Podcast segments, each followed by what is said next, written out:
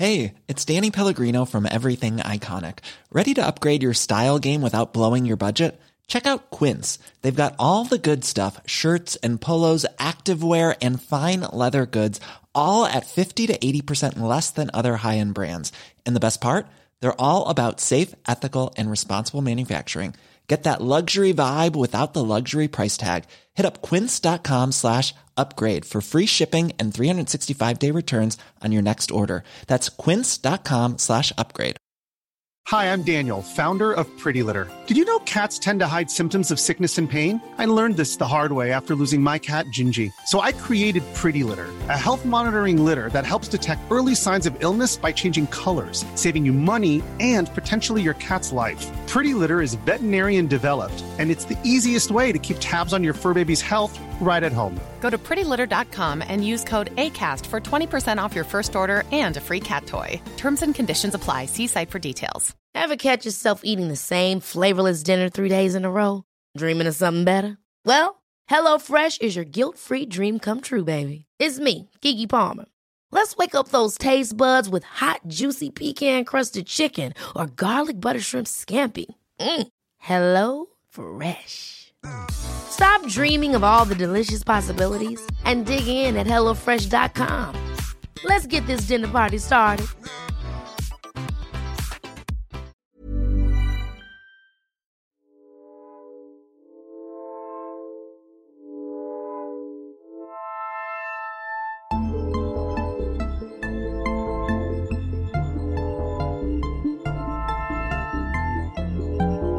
Hello, bienvenue dans ce nouvel épisode. Bienvenue à toutes et à tous. J'espère que tout le monde va bien, que ça va.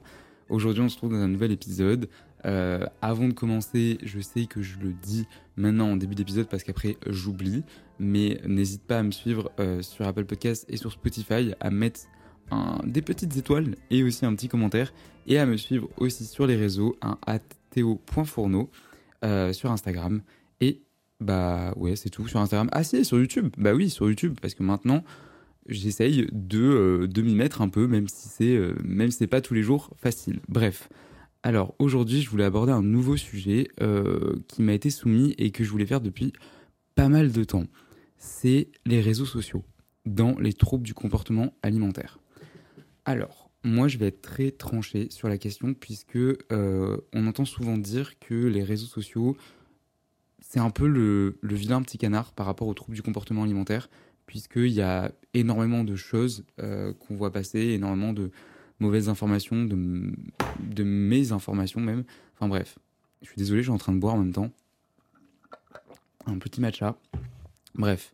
Et du coup, euh, moi, j'ai pas du tout ce même avis-là sur les réseaux sociaux, puisque les réseaux sociaux ont fait partie de ma guérison et m'ont même un peu sauvé la vie, on va dire. Et je pense que j'en ai parlé avec euh, l'épisode de ma maman qui est sorti il y a trois semaines, si je m'abuse. Euh, et du coup, ce que je voulais dire, c'est que vraiment, il faut arrêter de blâmer les réseaux sociaux en disant que c'est quelque chose de nocif. Alors, première chose, oui, c'est quelque chose de nocif. Euh, dans, ça peut être quelque chose de nocif dans les troubles du comportement alimentaire.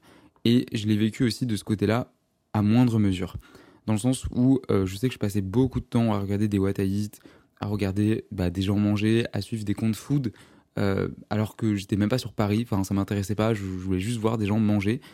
Et je pense que ça c'est malsain parce que du coup on se complimente dans le fait que on mange par procuration. Et si j'ai un conseil à donner, c'est vraiment d'essayer de ralentir. Je sais à quel point et ô combien ce genre de vidéos peuvent être addictives et addictifs mais je pense que c'est quelque chose de ce enfin quelque chose à arrêter à réduire progressivement pour totalement arrêter. Mais je sais que c'est dur parce que moi il enfin ça a duré un moment et je dirais vraiment que euh, enfin maintenant je, je, vois des vidéos à taillis je souffle enfin mais moi j'ai pas envie d'en faire vous voyez. J'en fais peut-être euh, une fois tous les trois mois sur Insta et euh, sur YouTube je ne montre pas ce que je mange la journée parce que je trouve que ça n'a pas d'intérêt en fait.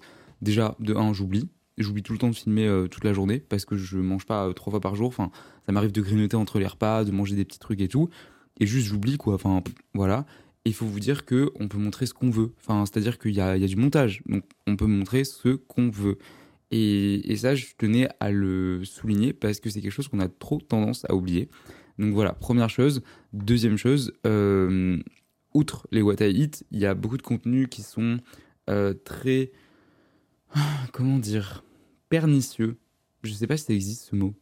Attendez, on va chercher. Ok, pernicieux, ça veut dire dont l'évolution est très grave, euh, peut-être néfaste mentalement. Donc j'avais raison. Pas mal. Euh, donc ça peut être très pernicieux dans le sens où euh, il y a des pseudo-coachs qui disent ouais, ça sert à rien de, de manger ça, il faut plutôt que tu manges ça. fais du cardio, va pour perdre du poids, il faut courir plus de 45 minutes. Enfin, que des, des conneries. Enfin, désolé, hein, mais il n'y a pas d'autre mot, c'est que des, des, bêtises.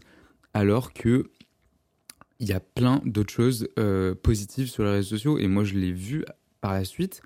Et outre le fait que je pense que les réseaux sociaux ne sont pas quelque chose de mauvais, ça, ça peut l'être pour certains et certaines personnes. Mais moi, je le vois.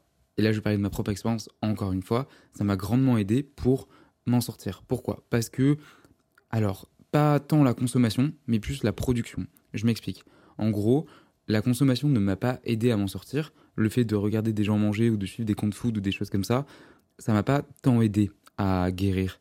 Alors peut-être, peut-être implicitement, peut-être de façon inconsciente, oui, mais sinon ça m'a pas, c'est pas, c'est pas quelque chose que j'ai eu le déclic de me dire, ok, let's go, cette fille-là, elle mange, je vais manger comme elle. Peut-être un petit peu, un petit peu, j'avoue un petit peu mais c'est pas ça qui m'a vraiment donné le déclic. Je pense que ça, ça m'a vraiment aidé quand je suis passé de l'autre côté, on va dire, quand j'ai commencé à produire. J'ai commencé vraiment à tester des adresses qui me donnaient envie quand j'ai emménagé sur Paris. Donc voilà, je refais pas l'histoire. Et, et, en gros, quand, quand j'allais tester des adresses, je filmais et je publiais sur un, un nouveau compte que j'avais créé. Donc en même temps, ça me permettait de tester des adresses, de partager ça à mes potes qui n'étaient pas forcément sur Paris, et moi de montrer aux gens et à mes proches, à ma famille, que je me nourrissais.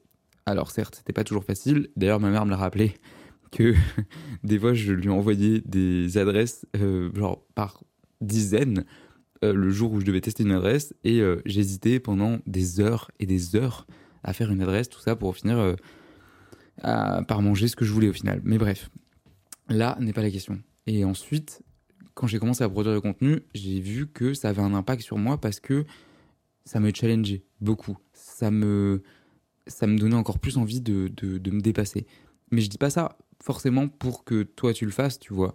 C'est propre à chacun. Je sais que c'est bah, c'est quelque chose d'assez difficile parce que moi j'étais contre les réseaux sociaux. Euh, enfin, dans le sens où je vraiment je n'y allais pas. Je ne consommais pas. Voilà, je perdais du temps. J'aimais pas trop ça. Euh, j'étais contre les réseaux sociaux et je dis pas parce qu'il faut se montrer. Tu deviens. Enfin, ouais, tu, tu, te montres aux gens en fait. Et c'est assez complexe, surtout dans un, une guérison d'un trouble de comportement alimentaire. Il faut vraiment avoir les épaules pour. Mais t'es pas obligé de faire ça. Mais par exemple, tu peux juste filmer ce que tu manges et je sais pas, créer un groupe de famille ou créer un groupe avec des proches qui sont vraiment proches pour le coup et qui te comprennent et qui savent ce que tu vis pour toi te donner l'envie de continuer, de recevoir des messages de soutien, etc., etc. Mais c'est pas obligé de rendre public le, de rendre la vidéo sur la place publique, sur Instagram, sur YouTube, sur TikTok, etc., etc ou même juste pour toi, tu vois, tu peux euh, créer un, compte TikTok ou, autre et te faire des brouillons. Et chaque fois, euh, tu vas tester un truc ou tu fais une nouvelle recette, tu le filmes. Euh, comme ça, ça t'apprend un peu, tu, ça te fait un petit passe-temps. Enfin voilà, je sais pas, je donne des conseils comme ça pour qui je me prends. Mais bref. Et en plus de ça, après coup, une fois que j'ai eu de plus en plus de contenu sur mon compte Instagram et que j'ai de plus en plus de personnes qui m'ont suivi, j'ai tout simplement reçu des messages. Et là, je me suis dit, ok, en fait, les réseaux sociaux sont un moyen pour aider des gens. Et je parle de vos messages, des personnes qui écoutent le podcast, des personnes qui me suivent sur Instagram, qui me découvrent sur Instagram et qui tombent par hasard sur mon compte ou des vidéos ou des choses comme ça dans leur feed. Et je trouve ça tellement beau et tellement bien parce qu'en en fait, on voit que les réseaux sociaux ont un impact positif sur des personnes qui sont atteintes de troubles du comportement alimentaire. Et c'est ce que j'essaye vraiment de faire c'est-à-dire d'aider un... Attention, je me proclame pas du tout comme sauveur, et ça je le dis à chaque fois, je l'ai déjà dit dans des interviews ou dans d'autres podcasts de d'autres personnes, je ne veux absolument pas dire, ok, j'ai euh, une mission, je dois euh, sauver des gens. Non, pas du tout. Justement, moi, j'ai appris à me sauver moi, je partage mon expérience, les personnes en font ce qu'elles ou ils veulent. Vraiment. Je veux pas me, enfin, je veux un peu me dédonner de tout ça parce que je, encore une fois, je suis pas médecin, je suis pas nutritionniste, je suis pas diététicien, je suis juste une personne lambda qui a vécu cette maladie-là et qui la partage. Mais c'est pas pour autant que euh, j'ai la science infuse, etc. Alors oui, certes, je j'ai de l'expérience malheureusement, c'est pour ça que je me permets d'en parler. Mais en aucun cas, je me proclamerai euh, sauveur de, quoi que ce soit ou, ou d'aide quelconque. Au contraire, je suis très content que quand je reçois des messages, enfin non, c'est même pas je suis très content, je suis extrêmement ému, touché et euh, extrêmement content, ouais, tout simplement de recevoir des messages comme quoi on me dit souvent que ça aide les personnes, ça leur donne de l'espoir et ça leur donne peut-être plus ou moins l'impulsion de commencer à guérir. Et je trouve ça tellement beau et c'est pour ça qu'aujourd'hui je voulais parler des réseaux sociaux en bien parce qu'on a trop tendance à oublier que c'est un outil formidable, que ce soit pour la guérison, que ce soit pour le partage, pour les rencontres et si on suit les bonnes personnes, et je pense que c'est un peu la conclusion de tout, si on suit les bonnes personnes, si on, s'abonne aux bonnes personnes, et je l'avais déjà dit dans un autre épisode, mais n'hésite pas à unfollow, des, te désabonner des personnes un peu toxiques ou qui te trigger un peu. Si on suit les bonnes personnes, si on se crée un environnement positif sur les réseaux sociaux, forcément, le réseau social en question, nous-mêmes, on sera impacté de façon positive. Voilà.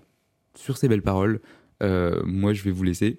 Euh, n'hésitez pas à noter l'épisode, encore une fois, et à me rejoindre sur Instagram, à me dire ce que vous avez pensé de l'épisode euh, par message. J'essaye de répondre à tout le monde. Et voilà, bah nous on se retrouve la semaine prochaine pour un prochain épisode. Salut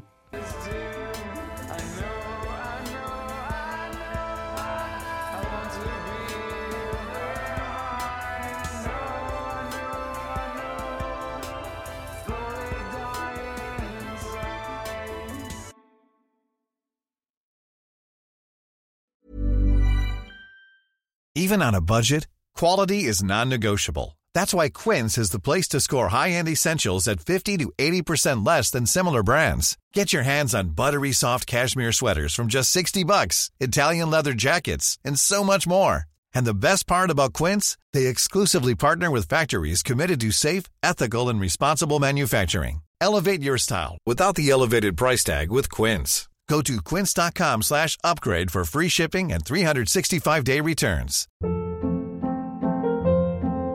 Hold up. What was that? Boring. No flavor. That was as bad as those leftovers you ate all week. Kiki Palmer here, and it's time to say hello to something fresh and guilt-free. Hello Fresh. Jazz up dinner with pecan-crusted chicken or garlic butter shrimp scampi. Now that's music to my mouth. Hello Fresh. Let's get this dinner party started. Discover all the delicious possibilities at hellofresh.com.